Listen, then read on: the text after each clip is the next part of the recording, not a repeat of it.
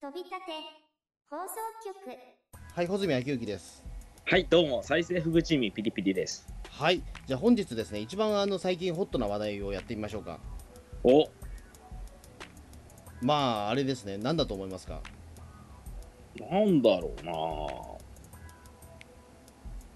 あの、名俳優死んじゃったっていう、津川雅彦ですか？津川雅彦。いや、もう津川雅彦はでも前にあのウルトラマン銀河会でいろいろやったじゃないですか。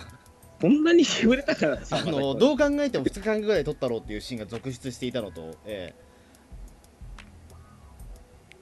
あの、何でしたっけ？もう、基本的にだから津川雅彦ぐらいしかちょっと見どころがないっていうぐらいの。あウルトラマン銀河ね、結構銀河の関係者が津川雅彦さんの訃報に関してはツイッターとかでいろいろね、述べていたようで。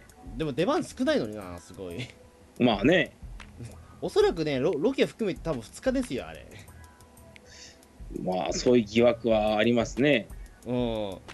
でも、まあ、とりあえずでも、多分過去のウルトラシリーズでも多分一番の大物だとは思うんですけど、うん。まあ、津川雅彦自体がだってね、うんまあ、やっぱブルーリボン賞も取ってるぐらいだし、ね、はいまあ、まあ、あと津川雅彦って、まあ、ちょっと難しいのは代表作がね、ちょっとなかなか難しいとえころで。津川雅彦の代表作って難しいね。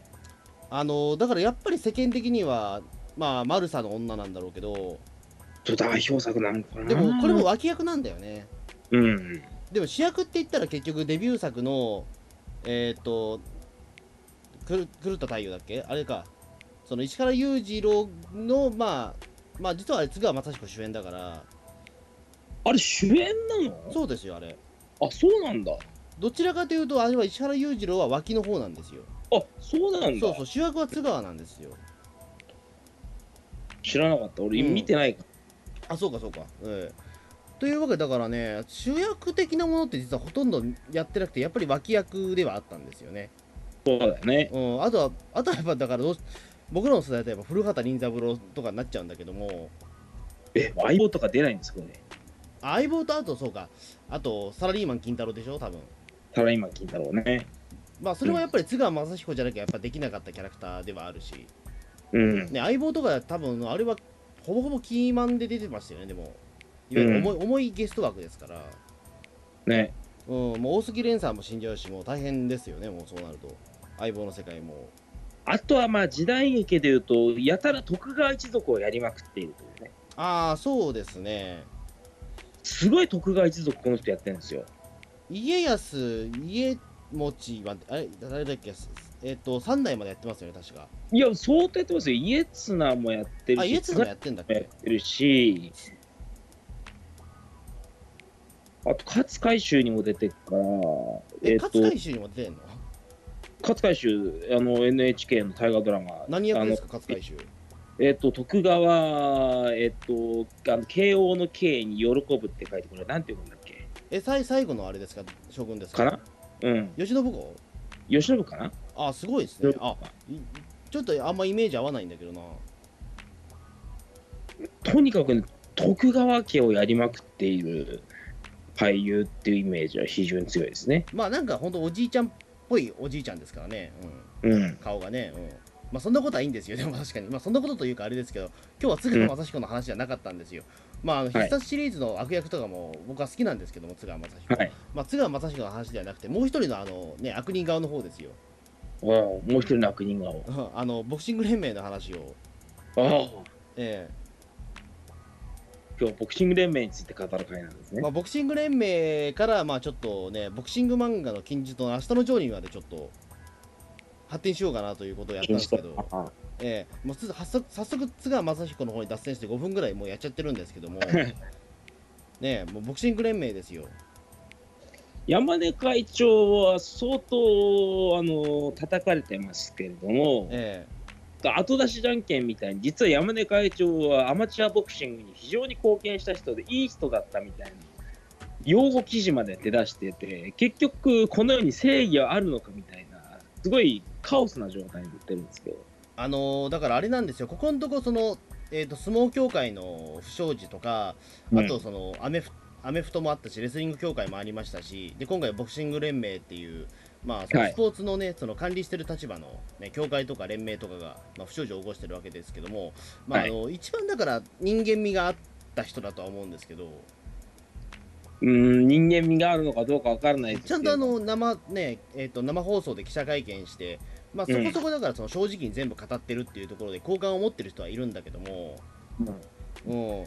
まあ、だからい一番実は人間味にあふれられる人溢れる人で、まあ、言ってしまえば、まあ、見た目はもう完全に、まあ、あっちのっけの人じゃないですかもまあね、う、うん、もう見た目すげえ怖いし。だけどあの着てるシャツすげえ可愛かったりとかあと缶ラーメンなめなめだったりとか、うん、ええ。あのそういったちょっと人間味がある人なんで、あのーやっぱりだからそういったちょっと面白がり方としてはねそれはだから松本人志さんとかもなんか、ね、苦言を呈してましたけどこの前ワイドナショーで。うん、うん。まあまあでもあの人自体をなんかいい人だったみたいな風に扱うのは違うんじゃないかっていう風に坂上忍がすげえ怒ってましたけど、なるほど。ええ。まあ、そういうような感じなんですけども、うん、うんまあそんなわけでじゃあ今日はちょっとボ、まあ、お互いのちょっとボクシングの思い出みたいなものをね、えボクシングを僕ボクシングしたことないんだよいやだから俺もね明日のジョーしかわかんないんですよ。でもほら明ここで初めの一歩が出てこないのは非常に良くないことですね。俺。ああ初めの一歩読んでないんですよ。僕らの世代で言うと、ボクシングアニアニメじゃねえ、ボクシング漫画っていうのは多分、初めの一歩を読んでた方が本当はいいんですよ。まあ多分そうだと思うんですよ我らアラサーでは多分ボクシング漫画は本来はね、初めの一歩ちゃんと読んでないとあかんはずなんですけど。うん。でも、初めの一歩ははまんなかったね。なんか、んやっぱ長いし、っていうか、俺らが多分生まれる直前ぐらいに始まってるっしょ。だってあれ。あ、そんなに古かったっけ？だってもう100巻超えてるじゃないですか、だって。あれ、初めの一歩って僕らが中学生とかそれぐらいの頃ももっとその前からやってるよ。もっとそんな古いか、あれ。めっちゃ古いよ、初めの一歩って。あーもうだって100巻超えてるし。なるほどね。僕らのリアルタイムボクシング漫画っていうのはないのかないや、だからまあ、基本的にだからあれなんですよ。まあ、初めの一歩なんだろうけども、うん。1989年ですね。だから、えー、と平成元年から始まってますね。意外と古いな、初めの一歩。いや、古いっすよ、だから。ええ俺90年代の漫画かと思ってたわ、初めの一歩。いや、全然全然。うん。だからまあ、あれですよ。だからボクシング的なもので言うと、まあ、初めの一歩にはまんなかったら、もうあとはだから本当に、基本的にはまるきっかけってほぼほぼないと思うんですよ。まあね、僕ら輪掛け世代でもない輪し掛、けはもっと、ね、初めの一歩より前ですから、もっと前ですよ。80、もう3、4年とか、それぐらい、セイントセイヤの前ですから。うん。ね、車田正美世代ではないですから、やっぱり。うん。車で正美はもう80年代でもう、すべて燃え尽きちゃってる人ですから。うん。まあでも、その中で言うと、やっぱり明日のジョーとかっていうのは、まあ比較的やっぱ金字塔ではあったし、俺もだからね、なんだろうな、だからその、もちろん明日のジョー世代ではないんだけども、うん。高額のために読んだっていうところがでかかったんですよね。高額のため、結局だからそのなんかそういったオタク本とか読むと絶対明日のジョーの知識が必須科目だったりするときあるじゃないですか。そういう時代あったじゃないですか。なんかそうやっぱりそのスポコン漫画っていうことで言うと、ほらやっぱりうん。ね、あのなんかそういったう帰ってきたウルトラマンみたいな概論にしても当時スポコン漫画ブームでみたいなことで言うと、必ずその巨人の星とか、あうん。のね、それでいいわゆる梶原生き物のの基本知識が必要な求められること多くなかったですかねもう。そうかな。そこで言うとだからねあの、まあ、ちょっと巨人の星はねん何度か読んだんだけどもちょっと今だスポコンがちょっときつすぎてちょっとまだ読読破できてないんだけどもただ僕はねあのは明日のジョーに関してはすごくハマって読めたんですよ。はい。うん、でこれねで明日のジョーあだから忘れ聞いてたけどすごい面白いなと思ってでこれね、妹にも実は読ませたことがあるんですよ。僕妹3つ下なんですけども。はい。そしたら妹もすごい面白いって言ってたんですよ。おこれ結構でかいと思うんですよ。はい。つまりだからまあいわゆるまあ僕も全然その明日のジョー世代ではなく、まあ、梶原一騎先生が亡くねもうもう亡くなった後にもう物心ついてるような世代ですからもそうだよね。うそもそもそういったもう流れには全然世代ではないんだけどもただ今読んでも面白いっていうのはなかなかなものなんですよ本当に。うん。うんというわけで僕はだからいまだにね、えー、と実家の方にはだから明日のジョー全巻ありますよ。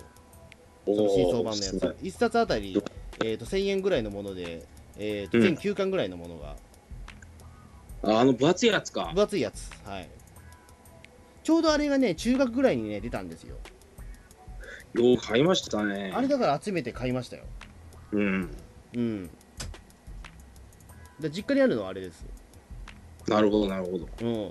ちなみにピリピリさんはでもでもあピリピリさんでも前はその明日のジョー2とか俺にすごい勧めてきたから。明日のジョーね、アニメシリーズ僕は一時期制覇して、えそれはだからワワンワンツー両方ですか？両方両方。虫プロが作ったやつっていうやつとと、ああ。俺でも逆に言うとアニメを見てないんですよ。アニメ見てないの珍しいですね。アニメは見てないんだけど実写版は見た。っていう、実写版はどうでもいいです。うん、実際も比較的どうでもよかったですね。ええ。うん。あれは出落ちですね。ええ。いやだからね俺アニメの方は分かんないんですよ明日のジョー。でも多分大体同じだよねでも多分。え？アニメと多分漫画って多分。あのね、非常にこれは良いことに同じです。あ本当なんだ。やっぱそうか。はいあれですよね。だからそのボクシングやるまですごい長いっすよね多分じゃ長いですあ、ね。長いっすよね。はい。うん。だから俺もだからそのねいわゆるだから明日のジョーって、まあ、ただ単にボクシング漫画としか僕は考えてなかったから、あうん。最初読んだ時にいつやるんだこれボクシングやるんだろうみたいな。ことはねずっと疑問だったんですよ。でずっも、あとだってボクシンの、グやらないじゃんだって明日のジョー。千葉哲也先生でいうと、俺は鉄平とかもそうじゃないですか。まあ俺はあれ、鉄平は俺はぜ読ん読んでないんですよ。あれ最初の方とか、なんかダイナマイトで警察官ぶっ飛ばしたりとか、なんかすごいことやってて、いつになったら剣道やんだよ、この漫画っていう。ななんかやるまでが長いのかな当時のなんか。アパッチ野球部もそうだもんだって。野球やるまですげえ長いもん。ドカベンとかも最初柔道ばっかやってますもんね。あそうそうそう。ドカベンはそうか。えっ、と野球やるまで3巻 2, 2巻分ぐらいかけて柔柔道やってますもんね明らかに最初路線が定まってないんですよね。うん。でもなんかあれは最柔道あの最初は野球をやりたかったんだけど当時野球漫画が別にチャンピオンでやってたから、うん。あの終わるまで柔道やってたっていう。そういう大人の事情があるんですね。ら。しいですけどねどうやら。僕はもうてっきりあの路線が定まってないものかばかりいやではないらしいですよ。やっぱりだから最初からもう野球はやる予定だったんだけどただ今、あもうみ水島先生すいません。今野球枠が1個あ、ま、あの埋まっちゃってるんでそれが終わり次第じゃあ野球やってくださいってことになってえー、どうすんだよってなって多分柔道始めたっていうちゃんとね、野球もになっちゃうっていうのは水島先生のすごいですね。うんまあでも結局だからその柔道要素ってその後何もね生かされてないですけど唯一だから山田太郎の実家が畳やってるぐらいだけですけどだって水島先生、ヤクザものの漫画とか書いてますけど、あれも結局なぜか野球ものになってますかあそうなんだやっぱら。うん。本当におぼろげな記憶なんですけれども、うん極道の修行をしてこいっていう、なんか出だしで始まったやつが、うん甲子園球児をなんか目指すみたいなのになってて、いや確かにタイトルも極道くんっていうやつなんですよ。ああはいはいご名前は知ってるね。あそういう話なんだ。でもあれ野球漫画だって俺あの認識だけど。俺は1回しか読んだことないですけど相当面食らいましたあれは。へえどういうことだよみたいな感じで。すげえなそう思うと水島先生いやーもう伊達にね本当に野球ものオンリーで書いてる作家さんっていうかね。うん。うん。半端じゃないですねあの方はやっぱり。まあそこで言うとまあだからねまあ今回はまあ明日のジョーなんですけども。はい。うん、だからね、まあ、まあ僕だからマガジン版のコミックスじゃなくていわゆるだからそのすごい分厚い9巻分ぐらいに分けたやつ思ってるんですけどそのボクシングをやるまでに、だからえその単行本の半分ぐらいやってんですよね結局。その最初からなんかそのね丹下のおっちゃんはボクシングもうボクサー崩れたって話は言ってるんだけどもただ、はい。そのボクシングをやるまでにえっとそのジョーがボクシンググローブをはめるまでにすげえ時間がかかるっていう。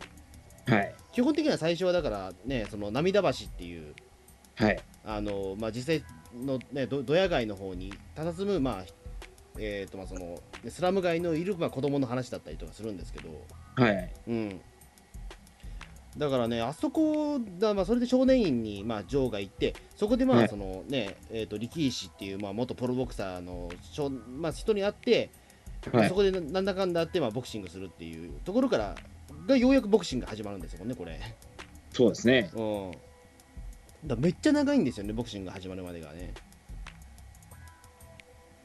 まあ、実際、えーっと、アニメ版もワンクールほぼほぼボクシングに関係ないっていうか、うんあの、廃れた少年の話で進んでいきますね。うん13話ぐらいになってからようやく、あ、これはボクシングものなんだなっていうのが分かるくらい。うん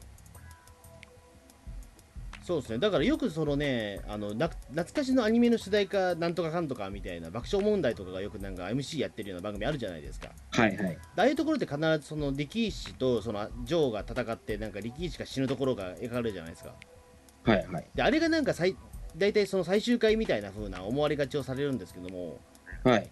でもあれって実はでも全然序盤の序盤なんですもんねだってあれ明日のまあ、原作で言うと、まあそうですね。序盤も序盤でだから最初びっくりしたんですよはい。てっきりだからその力士徹と明日のジョーってもうずっと衛星のねそのアムロとシャアぐらいの関係かなと思ったら全然そうでもないっていうね。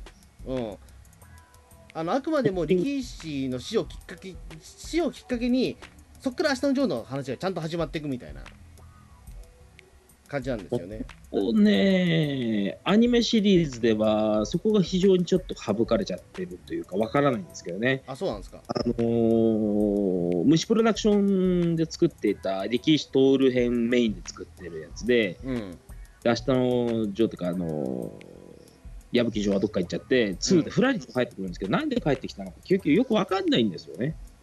ああえじゃあゴロツキゴンドウは出てこないんだゴロツキゴンドは出てきたような気がするけどな。あそうですか。でもなんで帰ってくるのか、ちょっといまいち俺もね、最近、明日のジョー2ね、あのネットフリックスで見れるんですけど、映画で。アニメの第一作ってもしかして力士で終わってんの？あ、大作はそうですよ。あそうなんだ。えーうん。えそれじゃあオチってどうどうなってるんだろうでも。あの、ジョーどっか行っちゃう。えー、マジで？うん。あ。DT 死んじゃって、つって。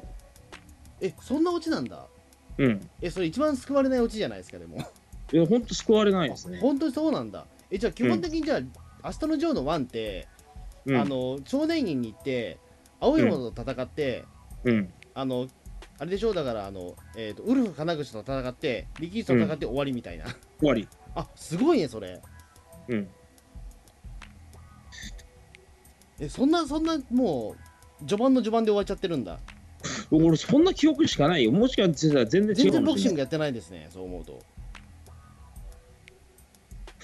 いや、ボクシングはやってるんだけどね。でボクシングやるかあの豚に乗って大暴れするかのどっちかじゃないですかそうなっちゃうといやいやいや、そんなことはないんだけど。ね明日のジョーのアクションシーンってそれに集約されるじゃないですかその力士が死ぬまでってもうその2つを書いとけば明日のジョーですよ。あの豚のボクシングを書いとけばもうそれは明日のジョーですから、そうなのかな？ええ。あとはねじりん棒ですよ、ねじん棒ね。ええねじりん棒さえ書いとけばもうこれ明日のジョーですよ。そのその 3, つさえ押さえとけばもう例えば主演がねえー、と例えばなんだろうもうブルゾンチエミでもそれは明日のジョーですよ。すごいひどい話ですね。僕としてはもうそれは結構大事な要素だと思ってるんで、ええそうかそんな感じなんですね、えいや、俺、いや、2を最近見始めたから余計に1の最後がよくわかんないっていうか覚えてないのえうん。かなりふわっとあった記憶がありますよ、1は。へえ。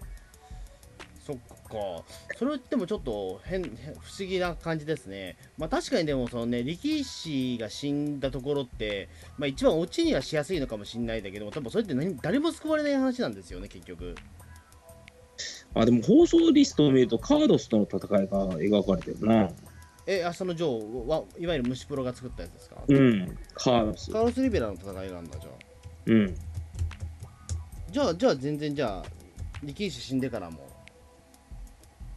俺全然虫プロ版力、あのー、明日のジョーのカーロス戦覚えてないわ。まあ、明日のジョー2が、カーロス投手って書いてますやんけ。うん、あでもカーロスまで書いてるんだったらまあそれは多分あれですよ。あの一応だから形としては成立してんじゃないですか。いやー、僕覚えてないなマジで。まあカーロス・リベラすげえ長いんだけどねうん。そっかでも、まあ、力士で終わったらさすがにそれはもうどうねきついけどまあカーロス・リベラまでだったらだってカーロス・リベラの最後は非常にあ、まあ、明るく終わってるからいいんじゃないですか、うんちょうど、うんまあ、2の最初が力士が死んじゃったところからとかかぶってんだよね。あの被ってるのかアニメシリーズって。あのー、エースを狙いとかと同じように、うん結構、あのー前作の、まああのー大部分をリメイクしている部分があって、うん明日のジョー2と、明日のジョー2は力士編の、あと、ジョーがどっか行っちゃって、また帰ってきてってところから始まってるから、えだから1と2は続けてみると多分混乱すると思うんですよ。えかぶっちゃってるところがうあるんだね、じゃあ多分、うん。カーロス・リベラあたりがじゃあ多分、うん。カーロス・リベラ編はがっつり関わってますね。そっか。じゃあカカーロスの次がだからあれでしょ？あの金金龍飛だけど確か、うんうん。あじゃあもうそのあたりはでもまあパパンポンやっていけばとりあえずあれか。じゃあ大丈夫ですね。じゃあ多分。う。うん。ん、あのホセホセメンドーサがまでちゃんとポンポンといけますね。じゃあそうなると。うん。うんなるほど。ちなみにえっ、と明日のジョーの例えば名名場面だとどこが好きですか？でも結局相手だと。これやっぱり補正戦。ホセホセ戦なんだ。えー。あそうなんですか。俺、補正戦本当に好き。あ本当にそうなんだ。ホセ戦うん。うん。ホセ戦のどこが好きですか？でも。あのね、目が見えないことによって逆に、あの、ホセがパンチが読めなくて、うんジョーのパンチが次々とホセにヒットしていって、あどういうこと？はいはいはい。これはとかね。あでも確かにそれはねグッときましたね。もうあの辺りすは万年総万満身創痍ですからねうん。ジョー自体がここら辺がね、アニメだと本当にすごいいい描写っていうか、迫真で、で、あのー見破られてからもまたなおさらにジョーがまた反撃しだすっていうか、ジョーのペースになるじゃないですか。うん、うん、で、ジョーがコークスクリューブローとかを使い出すようになるんですね。はいはいはいはいこれは劇場版とテレビシリーズどっちがベストかな。次々とすごい、だからまずコークスクリューから入っていって、うん。出たぜトリプルクロスだ。ああはいはい。うわーみたいな感じすごいなんかもうジョーのボクシングファイルみたいなのを徹底的に見せていくみたいなね。展開がすごいアニメ的に映えてるんですよ。うん。これはテレビシリーズも劇場版もどっちも確か良かった気がするな。ああそっか。だから原作の方はもうすでになんかねもうあのもう総批感総批感しかないからあんまりホセメンドーサはね実はピンピンときてないんですよね 実は。原作の方は結構補正戦無味乾無味乾燥ですよね結構。あっさり。うん。で最後の最後結構ねそのはしょるし、うん。うん、結構はしょるんですよ。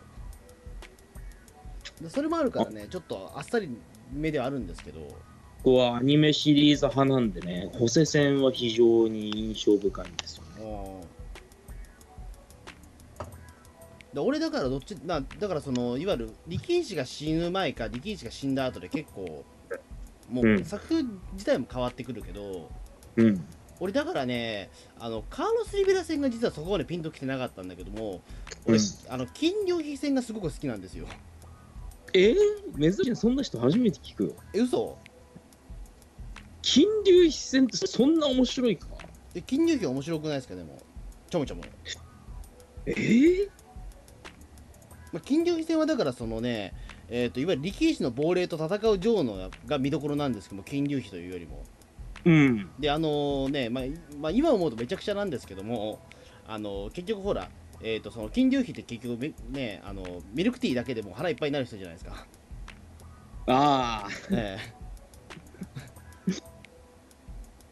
であのなんかみなんかねあのお俺はもうこのレモンティーだけでいっぱいいっぱいなんじゃーっつって、ええいうところでなんかねその力士となんか比べて力士はあの食えるけど食えなかったけどもあのお前はただ金龍飛はお前はただ食えなかっただけだろうっていうところで力士の方が偉いんだっていうこの謎理論。ぶっ放したことそれ全然燃えないじゃないいや当時は燃えたんですよなんか謎理論だけど。ああすごいこと言うなと思って、でそれで勝っちゃうっていうのがなんかすすごいなと思って。うん。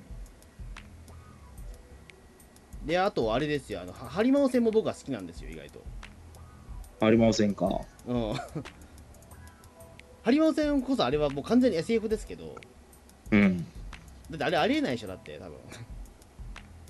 ハリマオ戦全然記憶にないっていうか。でもあれ記憶にないとしたらそれは相当分かんず。だってあんだけインパクトな戦いなのに。いいや俺ひなんていうかその感動するっていうか響くものがない。や響くものたくさんあるじゃないですか。ハリマオ戦って、あハリマオ戦ってだからいわゆるだからそのねアフリカにいる、まあ、仮面ライダーアマゾンみたいにあのうん。野生児なんですよ、なんかねあのーロープっていうかリングロープビョンビョン飛んだりとかなんかすげえことやってましたよね。そうそうあれってルール的にあのアウ あのアウトなのかセーフなのか全然わかんないんですけど、あアウトじゃね？まあ、多分アウトだと思うんですけど。うん。あのロープ越しにビョンビョン飛んでそれであのトリック戦法を駆使してで最終的にはそのねえー、と空中で3回転ぐらいぐるぐるぐる回ってそれであのあいジョーが近づいてきたところをあのアッパーで顎砕くっていう必殺技を持ってるんですけどうん。あのもうこれ説明してるだけで完全にこれはもうスト2の世界なんだけど。っていうか輪掛け状態だよね。そうそうそう。これちょっとね明日のジョーっぽくないキャラクターなんですけどもただそこに対応するジョーの僕はあのえっ、と心理せ心理描写に僕はすごくビビビッときたところがあったんですよそんな深く描かれてたっけかいや書かれてる書かれてる。あの 基本的にはそうやってもう基本的におちょくってるわけじゃないですかジョーのことを。そのビョンビョンビョンビョン飛んだりとかして、うん。でそういう時にあのリフリーも止めるんですよ。あの、うん。ハリマオのことは。お,、うん。お前もうこれダメだっつって、ええ。うん。お前反則負けなっていうことを言うんだけどもそこでジョーはまあまあいいですよいいですよっつって、ええ。あのもうあのもう俺も楽しいんだからもう楽しませてくださいよっつって、ええ。そこであの冷静にそのハリマオを対処していくっていうシーンがすごくいいんですよ。だってうん。言ってみればかつては明日ジョーに関してはあのねそのプロに入る前はだって力士に対してその足毛使ってたりとかしてるぐらいの人ですからある種、まあね昔はあのハリマオっていうのは昔のジョーなんですよ。なるほどなるほど。うん、だから昔のジョーをそういうふうに、えー、と自分がもう精神的にだんだんもう成長してきてるから、えーとうん。そういうわけのわからない野生児もあの自分の今の力で対応できるっていう、で現に一発食らわしたらあのそれで恐怖心が芽生えるっていうところを全部見越してあのハリマオに一発パンチを食らわして、あのそれで勝利するっていう。もうこれはだから昔のジョーに勝ったってことなんですよ完全に。その力士を超えた後のえー、とジョーよりもはるかに、えー、と幼かった自分に勝ったってことなんですよ。いやー全然そんな見方できなかったわ。マジか、ええ。うん。だいわゆる野生児だった自分に己は勝ったっていうことでじゃあもう残りはもう世界戦しかないっていうだもうだから 俺はもっとその前になってか。リマオ戦を超えたらもう完全に別人なんですよジョーは俺にとって。俺はその前になんかウルフ金串とかがなんヤクザの用心棒とかになってるのを落ちなんか落ちぶれてて。うん。でもなんだっけなあのーそのいやなんだろうそのウルフ金串を雇ってるヤクザじゃない反対勢力のヤクザがうん。ウルフも落ちぶれたもんだなみたいなことやなんか言った時、ジョーが結構キレてウルフのこと悪く言うんじゃねえみたいなうん俺そこら辺でもう結構ああジョーはもうなんていうかなまっとうなボクサーっていうかファイターになったんやなみたいな。まあそうですね。だからあの辺りとかねあとはだからそのゴロ巻き権藤がね、ええうん。面白いっていう、とこですけどだからハリマオに関してそんなおおジョーも大人になったなみたいな感動とかはそんな覚えなかったんだけどな。いやもうむしろだってねあのホセベン動作よりもホセベン動作のさはいらなくてもうハリマオ戦で終わりでいいですよ俺にとっては。なんでだよ。うん。あれあれが一番僕にとってはあのあジョーここまで来たんだっていうところの感動が一番あったんですよハリマオ戦が。なんで？だってホセはカーロス・リベラをさ再起不能にまで陥れあのするほどのすごいボクサーなんだよ。そうそうそうそう。えやっぱりそのホセ・メンドーサとの対決は燃えるじゃん。えうーん俺カーロス・リベラそんな好きじゃなかったからなやっぱり。カーロス・リベラが好きかどうかってっていうのはともかく、ライバルを潰したことがあるようなボクサーっていうのは意外といなくて、うんホセぐらいなんですよね。まあ一発でだってそのねえっと脳震盪起こしたんだけど確か再起不能にさせてパンチドランカーにまあパンチドランカーかカーロス・リベラを、ええうん。廃人状態になってさ、なんかもう、まともに日本語も喋れないような状態。うんどういうパンチドランカーなんだっていうね。これパンチドランカーとかそういうレベルじゃなくねみたいな。うん。レベルに、もうカーロス・リベラボロボロになって。ええ。ましたよね。そうですね。だからまあそこ、うん、だからまあ、ほまあ、その割にはだからねまあ、ほまあ、ホセメンドーザもでもななんかどういう何を考えてるのかよくわかんない男じゃないですかあれも。うん、何考えてるのかわからんですね。うん。そう。だ本当にだからあの、ね、ラスボスとしては一番ふさわしいのかもしれないですけど。うん。うんなであとはだからその、ね、よくその女王ファンの間で話題になるやつといえば、まあ、そのラストシーンで生きてるか生きてないか論争みたいなのはねあるじゃないですかあれはね、できれば生きててほしくないですけどね。うーんどうなんでしょうねうんどうも千葉哲也先生的には生きてるらしいんですね、あれはね。とねだからどうだからまあ死ぬ、まあ、死ぬ生きるっていう関して言うとまあ死んではいないじゃないですか誰も別に力士だけじゃないですかうん。まあ、明確に死んだようなそうですね。そうそうそううんということで言うと実はだからねまあ多分パンチドランカーまでじゃないかなとは思うんですよねうん。うん記憶喪失とかそっちの方になってるとは思うんですけど、まあ、あの、千葉哲也先生はそういうふうにうん、描いてますね。うんうんその後の明日の女王っていうイラストをね、なんか番組で、あの、一枚うん。特別企画で描いてましたよ。あそうですよね確かなんか、うん、それなんか白木陽子さんとね、一緒になんか微笑んでる女王の姿が。うん。そうっすよね。まあでも俺白木陽子がいまいちピンとこないんですよね。でもあれも。確かに。私はピンとこないどころか、もうこの人全く好きになれませんね。うーん。あのやっぱあだからのそう。白木陽子がホセメンドース戦の直前で、好きなのよ、矢吹君っていうところで、おおみたいな感じで感動した人っているんじゃないですか、リアルタイム世代。あそこでも感動うんななんだろうだからどちらかといえばののりちゃん側にやっぱりみんな感情移入するじゃないですか。もう普通はそうでしょ。うん。あ俺いまだにだってあのなんだろうそのねえっ、とまあ結局マンモス西とね結婚することになったねのりちゃんのあの時の表情をね今俺は一番多分漫画で背筋が凍ったってあのシーンですよあんな楽しくなさそうな結婚式、そうそうないですね。あれすごいですよねだからあのあのシーンはあの多分その辺のホラー漫画より全然怖いシーンですよ怖いっていうか、どういうことなのあの表情の死に方は。なんか最近ね原画展があった時にうん。あのそののりちゃんの右目付近になんか雫のがあったらしいんですよどうやら。なんかそれをホワイト修正したシーンがあって。え？なんかななんかちょっと涙を流しちゃったんじゃないか疑惑みたいなのが。なんでそうしなかったの？いやでもそうすると多分ね意味がもう一つ含まれちゃったりとかするからギリギリでなんかやめたんじゃないかみたいな。でも実際それは本当かどうかわからないっていう。でも、出来上がったっていうか、発表版の原画だとさ、のりちゃんひたすらあの無表情っていうかさ、そうそうそう。怖いですよ、あの結婚式。うん。だあそこでなんか実は一筋の涙を流していたら何かしらの意味合いがちょっと含まれていたんだけどもなぜか千葉哲也先生それを消しちゃったらしいんで、なんでだろうね。わかんない。いやなんかそういうの多いですよ。だから千葉哲也先生まだご存命なのにそういう謎が多い漫画の一つなんですけど。うん。うんまあもしかしたらだからそのねまあ、まあ、梶原一騎先生はもう死んじゃってるんであれですけど、うん。うんだちょっと非常にねその作者がまだ存命とは言っても謎が非常に多い漫画の一つなんですけど。うん。うん。そうですね。あとはだから原料シーンはね俺結構好きなんですよ全体的に。原料いいですね。うん。あのだからあの最終的にもう少し絞るときはねあのサウナで腕立て腕立て伏せをするっていうねうん。ええ、俺昔ね、俺中学ぐらいの時にそれ、あのやっぱり影響されちゃって、あのサウナで俺腕立て伏せをしたらね、あのやっぱり死にかけましたよ。危ないですね。あれ危ないですね、本当に。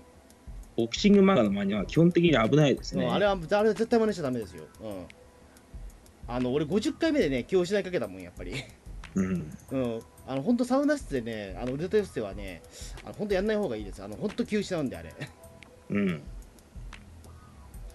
なるほど。他なんか真似したことあります？明日の上読んで。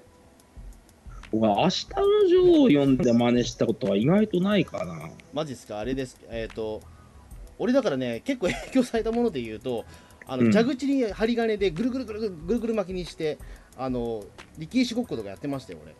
それは家の学校の？学校の。でそこであの、やばいです俺ねがあのコップ持ってってああ開かないっつって、ええでその後俺はあのねよ陽子になってでもここに左右がありますっていうことを一人で今度やってましたよ俺。それをザバーって流して。そうそう。であとね力石の真似をしてトマト食ったりとかね。うそうそうそう。あのあの辺りとかすごくね。やっぱね、あの、アニメ版見てないのもったいないですよ。えなんですか？あのね、アニメ版の力士のね、演技がやばいんですよ。あそうなんだ中村修正さんの。はいはいはいいえ、私はこれだけで結構です。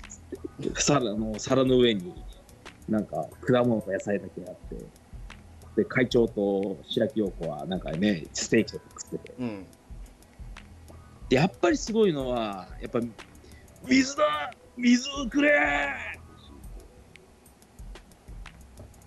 今までひたすら、あのークールで2枚目に徹していた中村修正さんが、すごい壊れる演技をえ作ってやるんですけど、これがもう本当に白真に迫っていて、ええ。いや、これね、やっぱアニメ、やっぱ見とくべきなんですよ。あマジか。その左右,、左右がありますっていうねタイミングをね俺ちょっとね見たいなそれ。あれもね、非常にいいですよ。いいっすね。力士君。俺左右っていう言葉をねそこで初めて知ったかな下手しらマジか。うんなんか、俺もそうかもしれないな。うん左右ってなんだと思って 白いお湯っていうねねねお湯なんてそんなだってね子供の頃好きじゃないじゃないですか、お湯が好きな子供なんていない。うん、お湯でも俺でもそっからお湯飲み始めたもんだってなんか、うん。うん、おこれが陽子が勧めていた左右だと思って俺はよ飲むようになりましたよね。うんまあ、それだけちょっと影響を受けてますよだからアニメは見た方がいいですね。あそうですか。じゃあちょっとそれは、はい。アニメはじゃあそのシーンだけでも見ます。はい。なるほどな。あじゃあ結構じゃああれですね。もう明日のジョーはじゃあもうピリピリさんも結構お好きですねもそうですね。うええ。俺だからねこどれぐらい前だっけな？もう2年ぐらい前にだからその涙橋も行きましたよだから俺。涙橋って実在するんですよね。あするするする。うんドヤ街は。うん。うんあのー、あれですよえっ、とね、えー、千千住の方にあるんですけどうん。うん。あの、まあ、あんまりでも今はね、面影がないらしいんですけど、やっぱり、そう。ドヤドヤ街って言ったところで。でも今はね、その、ああ、ドヤ街いや、のなんかおかげはね、こんなことでないわな。だから結構、だから今はでも、その、ジョーの銅像が立ってたりとかするらしいんですけど、うん。うん、でも本当にあそこね、安いなんかその、宿泊街みたいになってるんですよ、本当に。うん。うん。でもちょっとね、あの、歩いて、歩いてるだけでも比較的楽しいです。うん。うん。そうですね。でちょっとね、あの谷中と、まあ、まあ、そのドヤ街あたりとか結構面白いは面白いですよ、今歩くと。そう思うんですか？うん。まあそうですね、だからもうボクシング、まあだからずっとだからボクシング協会の話題をね、その、うん毎年で見るために、まあずっと頭にあるのはやっぱりね、あの、明日のジョーがやっぱときめきトゥナイトなんですけどね、私はやっぱり。なんでときめきトゥナイトなの？え、ときめきトゥナイトは、あれはがボクシング。漫画ですから、実質。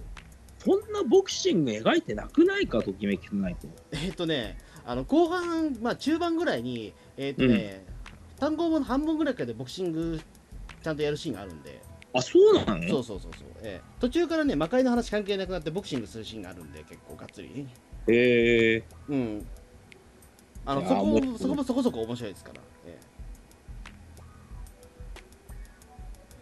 か、ボクシング漫画は明日のジョーとリングにリングにかけるぐらいしかまともに読んだことがないんでああ。そうっすね、確かに。うん。輪掛けは俺ね一回も読んだことないなそもそも輪掛けは輪掛け俺ボクシング漫画ってね俺知らなかったもんだって下手すりゃ。だってボクシングボクシングじゃねえもんあれ。ある種ギャラクティカママグナムでしたっけ？そうだよ。ブメランテリオスとかギャラクティカマグナムとか必殺技を叫ぶだけでもう決着みたいうん。なるほどな。ちょっとじゃあもうボクシング漫画はねもう奥奥が奥が深いというかもうあれなんでしょうけどね。うーんそっかだからもうまあとりあえずボクシング連盟もねまあなんかちょっとぜひぜひ解決して。ちなみにだからあの今年だから50周年でほらメガロボックスってあったじゃないですかその明日のジョーなあれね実はリングにかけろじゃねえあの明日のジョーが原作なんだけどうん。どうでした？どこが明日のジジョーなんだよやっぱりそうか。あれそうじゃないですか。うん、うん、でも意外と怒ってる人いないんですよね。あむしろ絶賛してる人ばっかり。へえメガロボックスかっこいい。あそうなんだ。うん。あれだから近未来の明日のジョーみたいな話なんでしょ？まあそうなのかな。えなんかメメカドヤ街とか出てくるんですか？なんか。メカドヤ街っていうかね僕はあれ美術描写の方にむしろ非常に不満があってうん。東京に普通に住んでるはずなのにアリゾナ砂漠みたいな荒野が出てきたりとか。はでドヤ街っていうかスラム街みたいなのも出てくるし、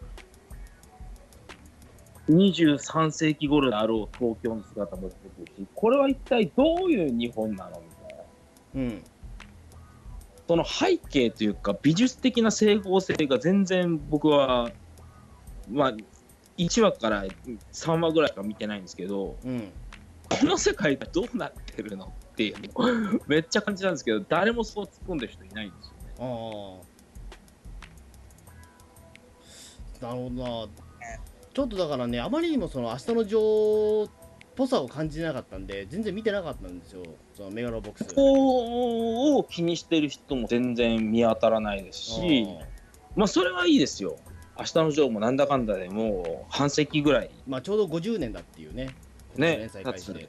作品じゃないですか。うん。だ古い作品じゃないですか。うん。明日のジョーをそんな引きずってなくても、まあいいだろう。明日こんなの明日のジョーじゃねえっていう人はそんなに出てないっていうのはまあわかるんですけど、うん。東京をほぼメインにしてるのに、えスラム街みたいなのがあったり、あのー未来シティっていうのかもう、23世紀ぐらいにはこういう東京になってんだろうな、みたいな。風景が突然アリゾナ砂漠みたいなあのバイクでぶっ飛ばしてたりとか、ここは一体どういう東京なのっていうのを、あまり突っ込んでる人がいないのは僕気になりましたね。なるほど。そっか、だからなんかね、もう 確かに全然話も聞かなくなったんですよ、途中からメガロボックスに関して。うん。うんなんかファンが怒ってるともなんかね、肯定してるとも全然何も聞かなくなってて、なんか、あ、無視されてんだなと思って、普通に。いや、肯定の意見は結構ありますよ、メガロボックスが。普通にツイッターとかでメガロボックスって、あの、ググるっていうか、検索するだけでも。えー、あの、ウェンズ派の意見エイジのタイガーマスクぐらいのね、無視の仕方されなのされ方なのかなと思ったら、タイガーマスクな、一時期結構録画して見てたんだけどな。うん。ねえ、そっか、だからちょっと、そっか、メガロボックスじゃあ、そういう、ちょっと意外と評価は良かったんですそう思うと。うん。そっか。まあじゃあちょうど50年でね、うんまあなんか、ボクシング界的にはだからあれだったんでしょうね、まあ、うん、いいいことも悪いこともあったみたいなうん。感じだったのかもしれないですね。なるほどな。うんまあそんなわけで、じゃあ今日は明日の女王と、何の話で最初はだから津川雅彦の話から始まって、結局ボクシング連盟の話からいって、はい。うんまあ、結局明日の女王のよくわかんない話になりましたね。え明日のジョーでね、ついでにもう一つ見ておいてほしいのが、1970年代にえうん。石橋庄司さんが主演で演じた実写版の明日のジョーっていうのが実はもうすでにありまして、あはいはいはいはい。ええこれはね、実は地味にめちゃくちゃ出来がいいんですよ。あ、あの丹下断平が辰巳龍太郎さんやったやつでしょ？えですかね。えうん。そこはそんなに印象なんですけどね、石橋庄司さんのうんジョーと、あのーシルバー仮面などとおなじみの亀石さんがね、はいはいあの力士ところをやってるんですけれども、めちゃくちゃマッチングしてまして、これがどういうわけか。意外とルックスあんまり似てない気がするんだけどな2人とも。ええ。でもね、雰囲気っていうかね、あ、明日のジョーだみたいな。あそうなんだ。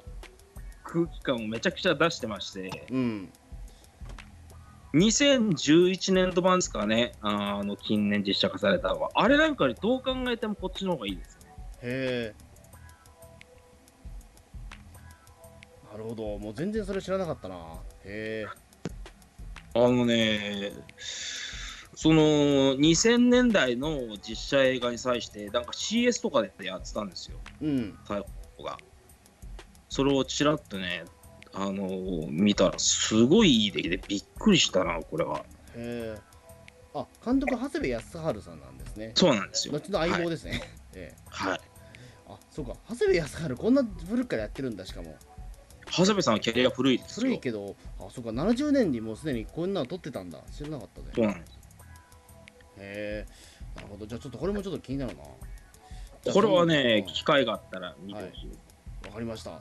しかもどう、なんかね、あのデータベース的には、うん。明日のジョーの舞台版っていうのもあるらしくて、これもやっぱり石橋庄司さんが、あの条約らしいんですけど、へえどういう舞台を繰り広げてたのか、めちゃくちゃ興味がありますけど、いかんせん資料が全然ないんですよ。ねどうやって舞台で明日のジョーを演じたんだって。